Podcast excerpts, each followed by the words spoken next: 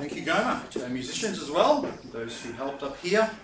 Good to be here with you, sharing God's word again. I hope you're ready to uh, find out some new things about Abraham and Lot. So let's turn to Genesis chapter 14 as we continue our look at the contrast between Abraham and Lot. And this is really a story about faith. And this morning we'll read from verses 17 to verses, verse 24.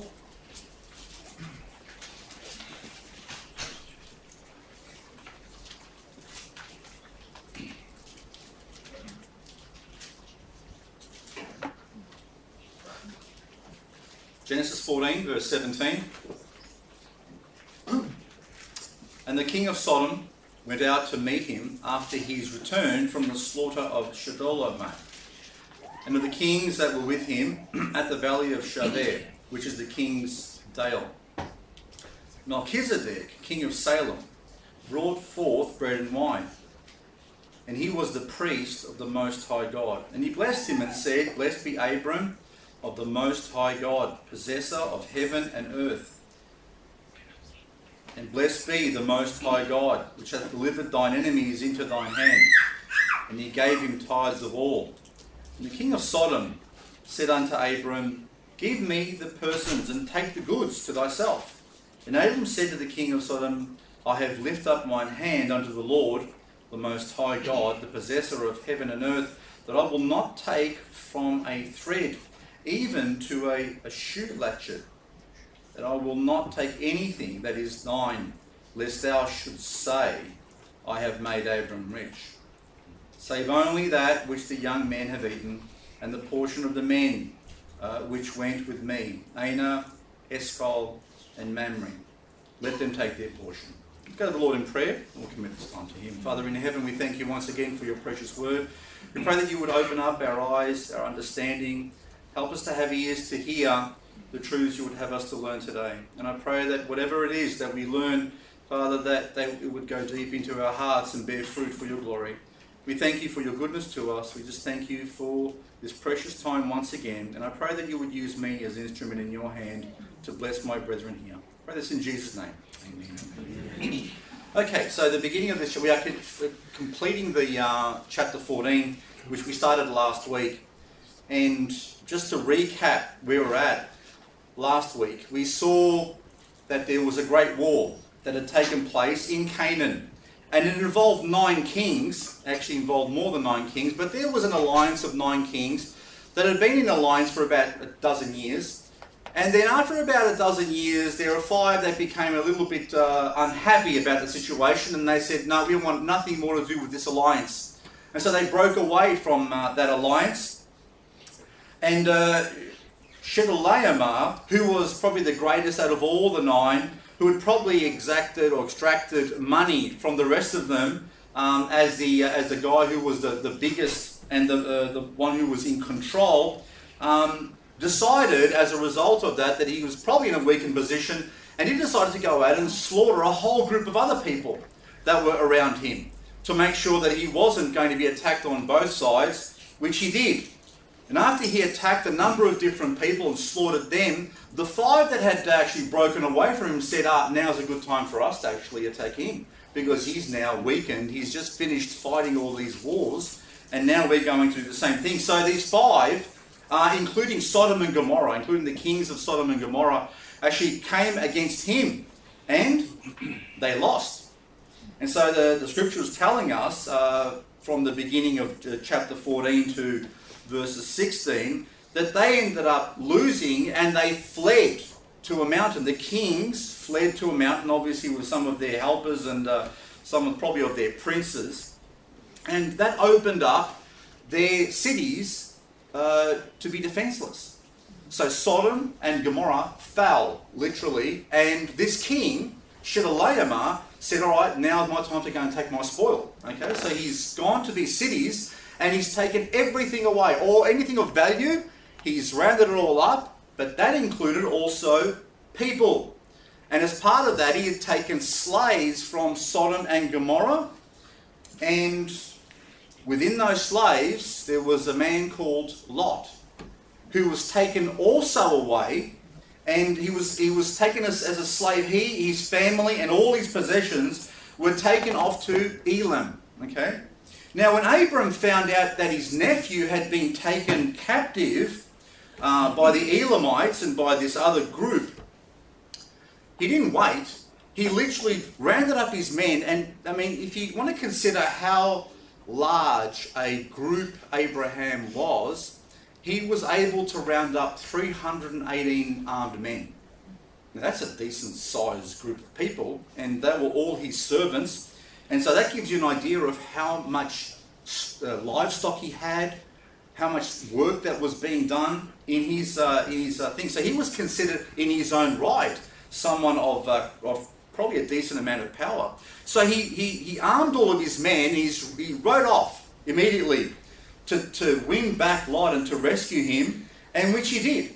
And so he met these, uh, these four kings, he overcame them, there was a massive slaughter, and they kept on chasing him from one city to another until they finished them all off, and he won.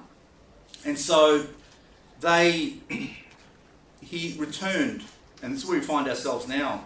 He's returning back towards Sodom, towards the place where he was closer to anyway in Canaan, um, with all the goods that had been taken that they had won back, including Lot and his family. And so, the question first of all that I'd like to, to answer is those, the king of Sodom and the king of Gomorrah and the other kings that had fallen, it says they fled. And so just go back to verse 10 with me just for a moment. And I want to just establish where they fled to. Where did they go? So in verse 10, it says, In the Vale of Siddim, where they were fighting their, their particular war, and they probably made a massive mistake because there were slime pits there, so they got bogged down. It says, and the, and the kings of Sodom and Gomorrah fled and fell there. And they that remained fled to, what have you got in your Bibles? The mountain. The mountain. Was there only one mountain? Or is there which which is which is the mountain? It says they fled to the mountain. So you might ask, where, where is this particular mountain? But the actual answer may be provided to us by who came back with them. Because look at verse 17.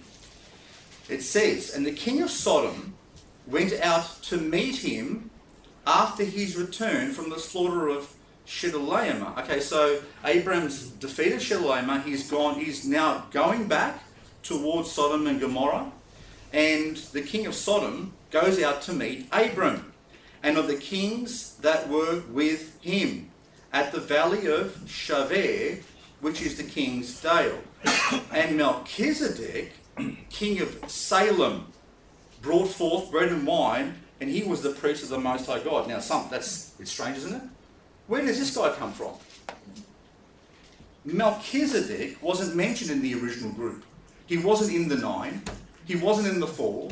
All of a sudden, the, the kings of Sodom have come down from that mountain to meet with uh, uh, Abram and to congratulate him on his wonderful victory. And with them is this guy called Melchizedek. And he's bringing bread and wine for everyone to eat. So there's no mention of the king of Salem before. Where did he come from? Probably from the mountain where they had fled to. They came back from that mountain. And so, question Who is he the king, or what is he the king of? It says he is the king of Salem. Okay?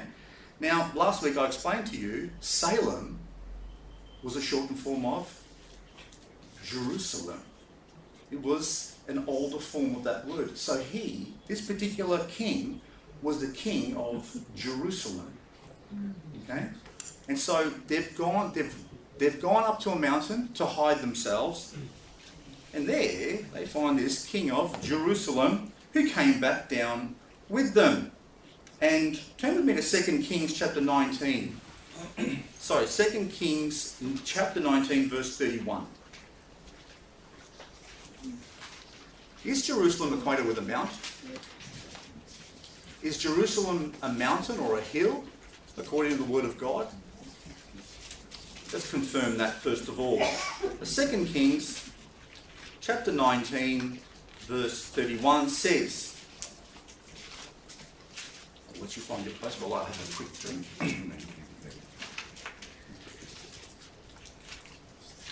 the first part of this sermon is a bit of a uh, fact finding expedition for us. So it says, For out of Jerusalem shall go forth a remnant, and they shall escape out of Mount Zion. The zeal of the Lord of hosts shall do this. So Jerusalem is equated with and often called Mount Zion. Okay? And so there's this wonderful psalm, if you've ever read Psalm 2, that starts with these words Why do the, why do the heathen rage and the people imagine a vain thing? And then when you get down to verse 6, it says, Yet have I set my king upon my holy hill of Zion. Who's that speaking about? Jesus. That's a prophecy about Jesus. So this King Melchizedek, literally the king of Mount Zion or Jerusalem, comes down from the hill after they had taken refuge with him to a valley called Shaveh. Now, it says there, Shaveh is the king's plain. What does Shaveh mean? Literally means level and plain. Right? Turn to Luke chapter 3, verse 4 with me for a moment. Because I remember another place where a king would come when the where the road was made plain for him and made straight for him.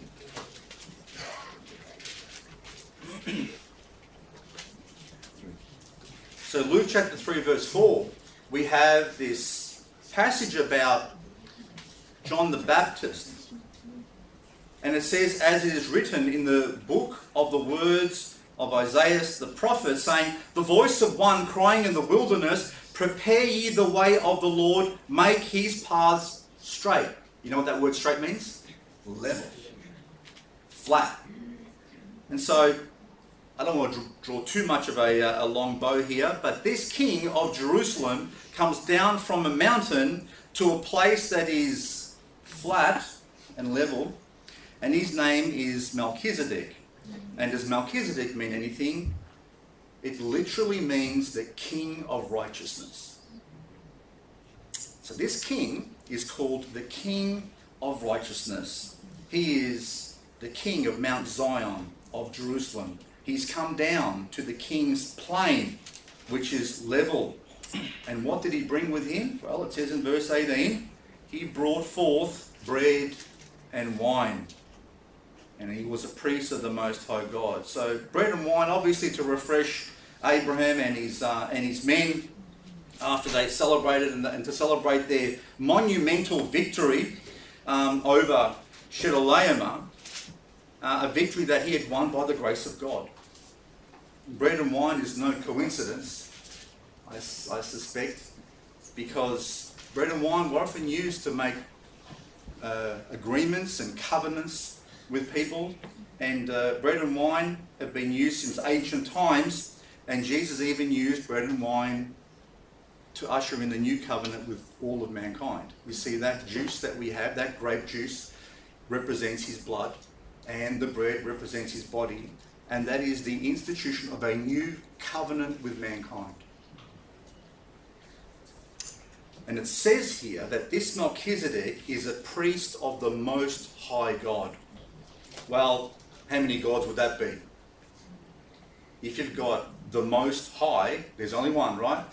Okay, which is the one and only God, and he is a priest to this particular God, but there was no other priesthood.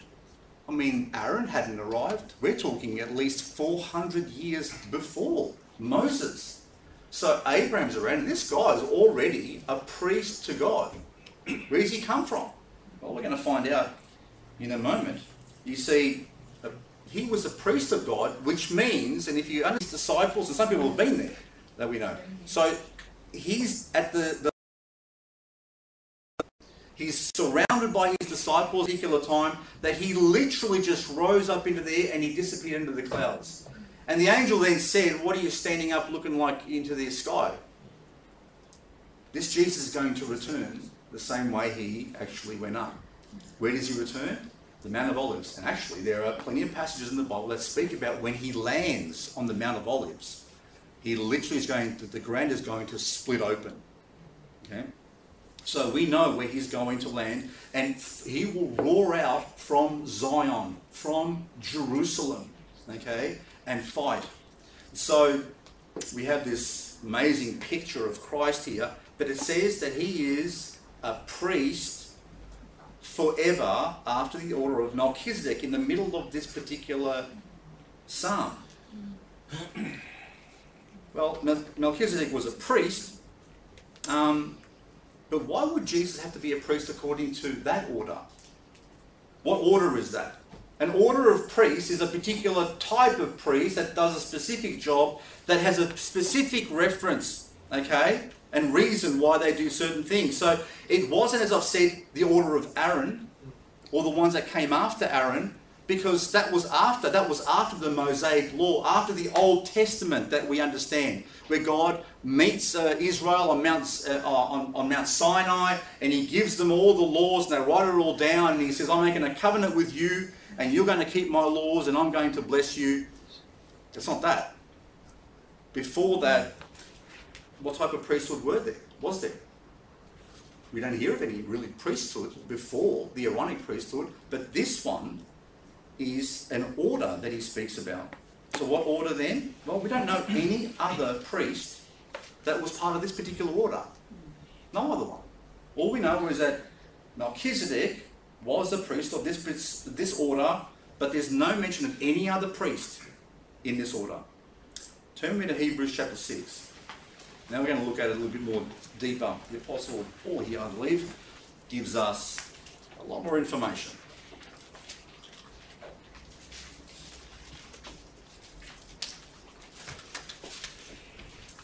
Hebrews chapter 6, verse 20. We'll just look at that, that final uh, verse there. It says, Whither the forerunner for us entered, even Jesus, made an high priest forever after the order of Melchizedek. So, where did Jesus enter? Well, he entered into the heavens, okay, for us. And you know what a forerunner is? A forerunner is someone who has gone before the other ones. So he opens the way for them. So the scripture is telling us here that Jesus is the forerunner for us. He has broken through where no man could ever get through before. That's why when he died on that cross, the Bible says that the veil was split from top to bottom, and that separated the Holy of Holies and the presence of God from everyone else. And so he broke through for us. He is the first man to enter heaven the first ever to go into heaven. And so he is our forerunner. And he did that being a high priest after this order of Melchizedek. Now, okay, let's read on. Look at verse 1 now of Hebrews chapter 7. For this Melchizedek, king of Salem, priest of the Most High God, who met Abraham returning from the slaughter of the kings and blessed him, to whom also Abraham gave a tenth part of all First being, by interpretation, King of righteousness, and after that also King of Salem, which is King of peace. So this same king that's mentioned, that is mentioned in Genesis, is, is repeated for us here in Hebrews, and it says that this king is the King of righteousness and the King of peace. Um, I'm reminded of a particular passage. If you turn to Malachi, chapter 4, verse 1. Just keep your, keep your finger there in, um, in Hebrews, because we're going to go back in a minute.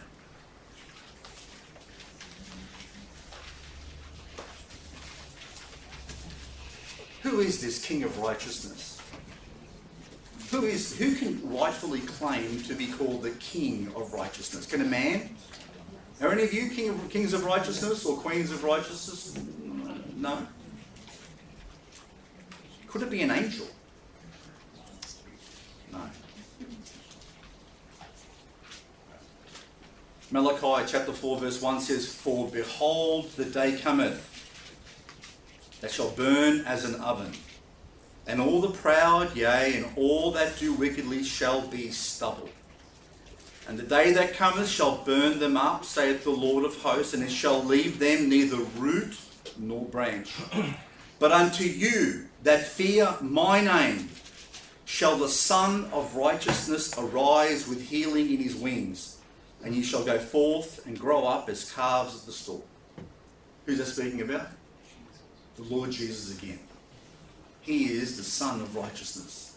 He is the King of Righteousness. He is the Prince of Peace. Let's continue. Go back to Hebrews chapter 7, verse 3 now. It says, verse 3, that this man Melchizedek was without father. Maybe he's a test tube baby. But hang on a sec, without mother. All right, so we've lost that. Uh, can't go there. Without descent, having neither beginning of days nor end of life, but made like unto the Son of God, abideth a priest continually. Now consider how great this man was, unto whom even the patriarch Abraham gave the tenth of the spoils. Hang on, so let's break this down. So this particular man who met Abraham had no father or mother.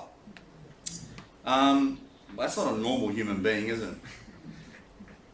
And on top of that, he has no lineage. He has no descent. He's not descended from anyone. Um, so you might ask the question again, well, maybe he's an angel. You know what? Because angels don't have any family. They're neither, you know, they, they're not necessarily, they don't have wives. The Bible says, Jesus says that they don't marry. Okay, so they don't have children and they don't have descendants. They're not descended from a line. They were created by God directly. Um, but hang on a sec. It says here that he has neither beginning of days nor end of life. Last time I checked, angels have a beginning. Angels may be eternal beings, but angels definitely have beginning of days, and no angel can claim to be the king of righteousness nor the king of peace. No, this, this, this being is eternal in nature, and it says that he is made like unto the Son of God. So let's just think about that for a moment. According to the writer of Hebrews, what is the Son of God like? What is he like? Well, Son of God, he is the Son of God who is now forever both God and man in union. When the writer of Hebrews wrote Hebrews, he fully understood that Jesus, incorporated within himself, was both God and man forever wedded into one person. There is no other being in the universe like that. There is only one. He is both God and man. Jesus is the Christ, the Son of God, the one who died on the cross, was victorious over the grave, and now he bears the scars. They say the only man-made thing, there's only one man-made thing in heaven, actually three. The only, the only man-made things in heaven are the scars in his hands, his feet, and his side. He's made like unto the Son of God. Well, Melchizedek was like the Son of God, but not exactly. Because this was the Son of God, not as we know him now, as the union of God and man together, as the great Redeemer of mankind, as the one who conquered death on that third day. Um, no. This Melchizedek, this, like unto the Son of God, had no scars on his hands, or his feet, or his side. He had not gathered his disciples together. He had not died on the cross. He had not ascended into heaven. He had not sent his Holy Spirit to seal those who put their trust in him. No, this was the Son of God before. He was born of a virgin. This was the Son of God who will, we will meet again and Abraham will see again in a later, later chapter. So Jesus is after the order of Melchizedek. The reason Jesus is of that particular order is because he was Melchizedek. And there were, that's a, an order of one. He is eternal because he is God. Only God has no beginning or end of days. And look at, go back with me to Micah chapter 5, verse 2.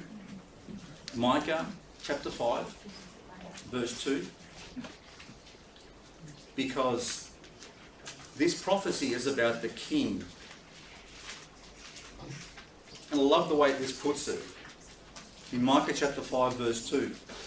Because we know from Bethlehem is where the king would be born, the promised one, the descendant of King David.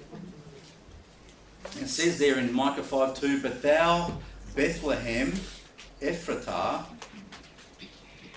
though thou be little among the thousands of Judah, yet out of thee shall come forth unto me that is to be ruler in Israel.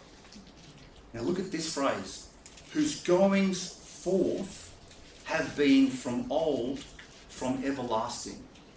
Whose goings forth? Yeah, the Son of God has been going forth from a long, long time ago. And he's come into this world many times. And he is the link between God the Father and mankind.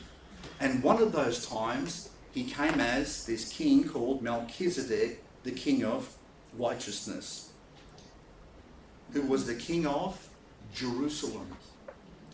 Turn to John chapter turn to John chapter 12 with me for a moment. Do you remember when Jesus asked his disciples to get him to get him an ass and the colt of an ass? Yeah. yeah? Do you know what he was doing as he rode into Jerusalem? What he was declaring? Let's have a look at that. John chapter 12, verse 12.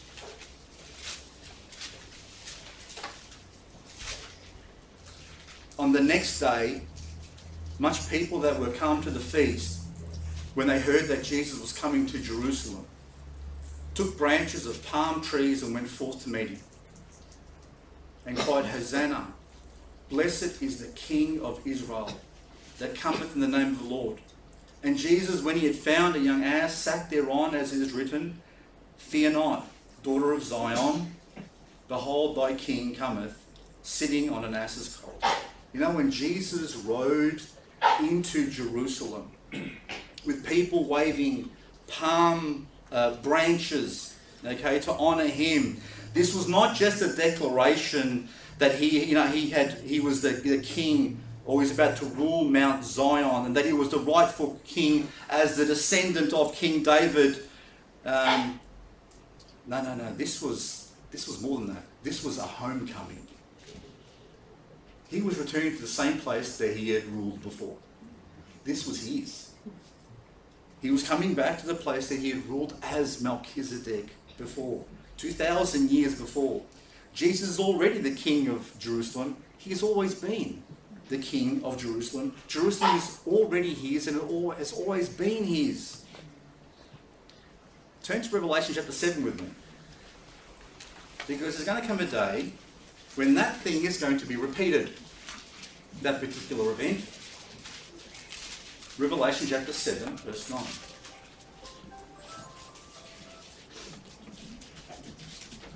And it happens after this great war.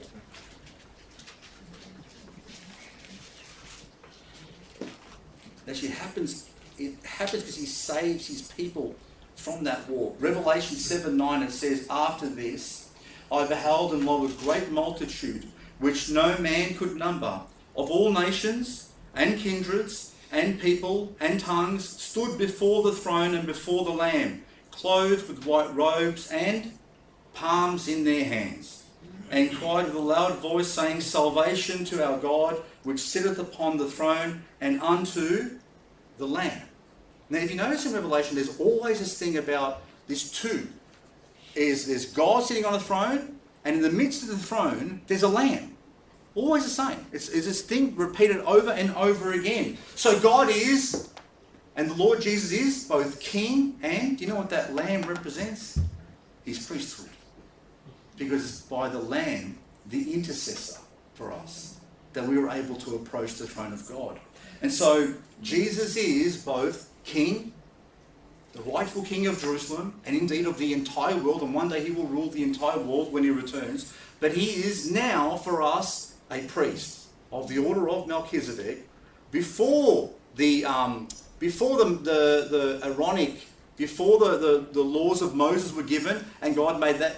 Before that, So we are outside of that. As Gentiles that have been brought in, we are under that covenant, a new covenant for all of mankind.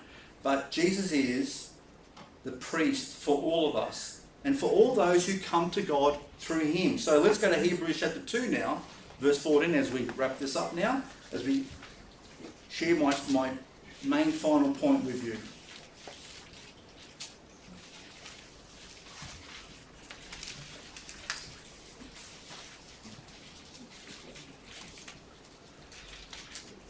And this is what makes Jesus so unique.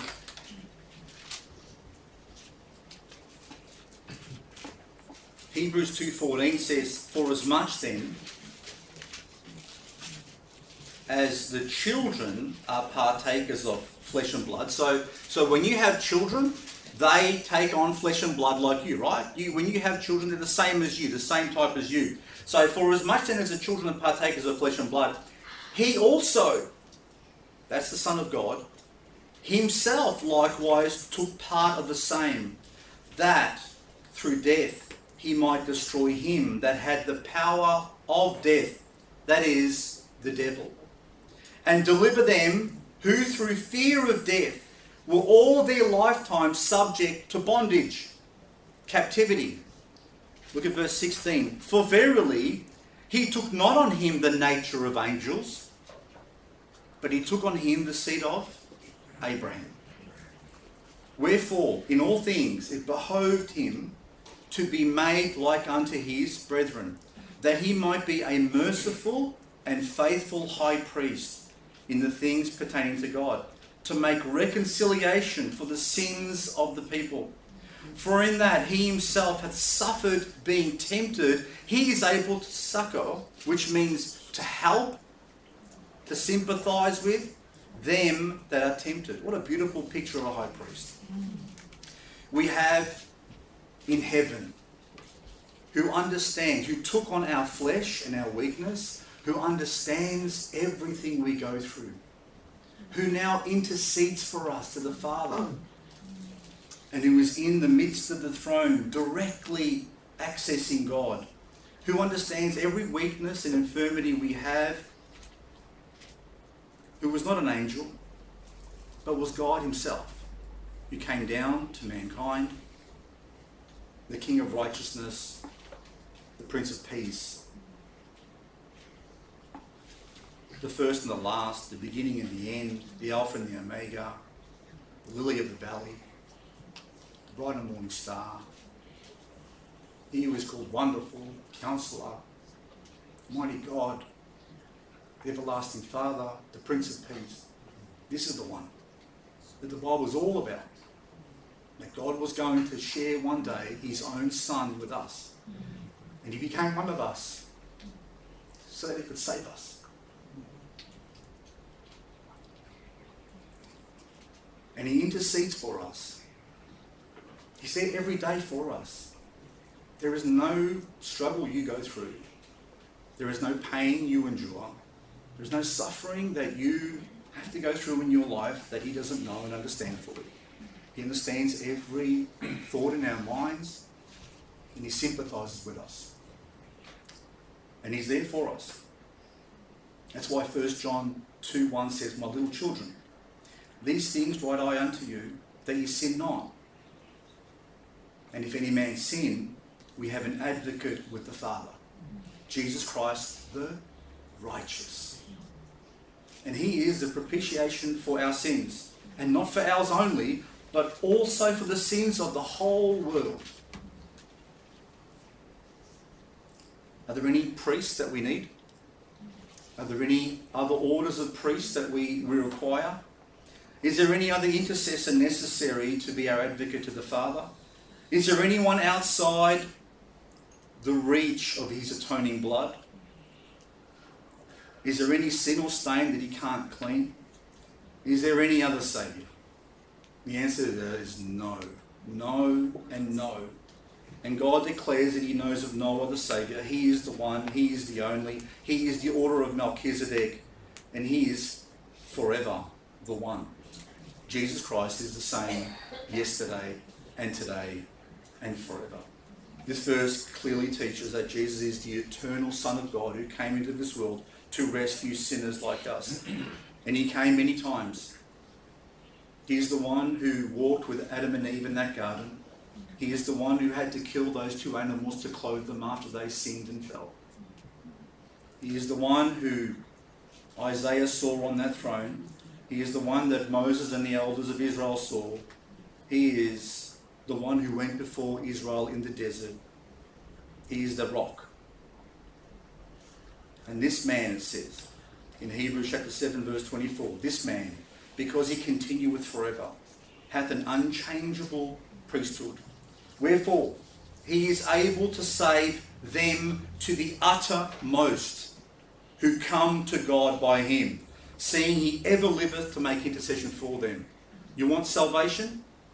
You want security? Do you want a home in heaven? Then there is no other way to come.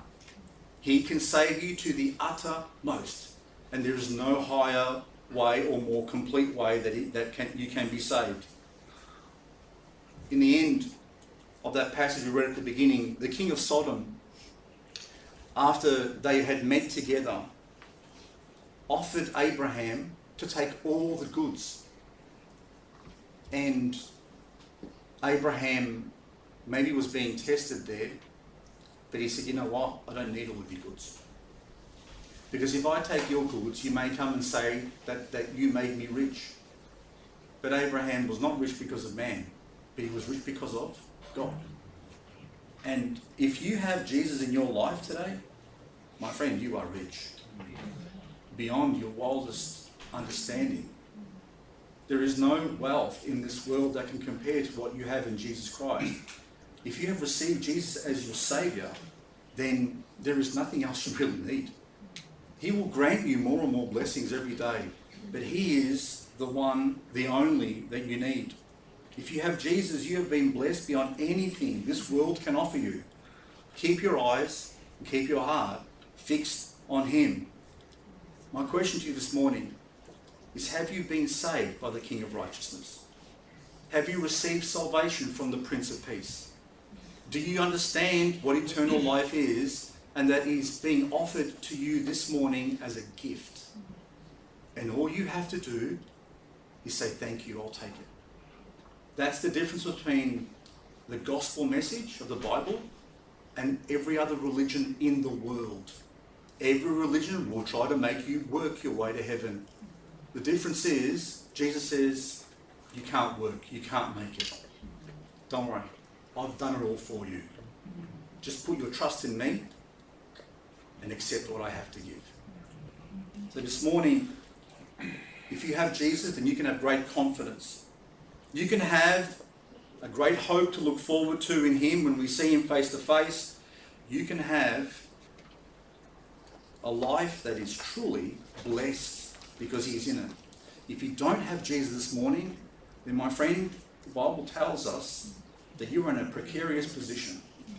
Because if you were to die, the Bible says that there is one judgment that comes after this, and you will have to give an account of your sins.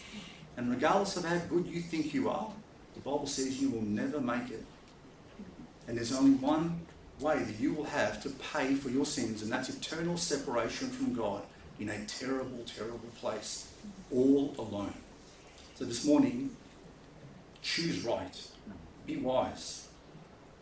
If God's opened up your eyes this morning, make the decision and make sure you don't leave this, this room or this church without knowing where you're going. God bless you. Thank you.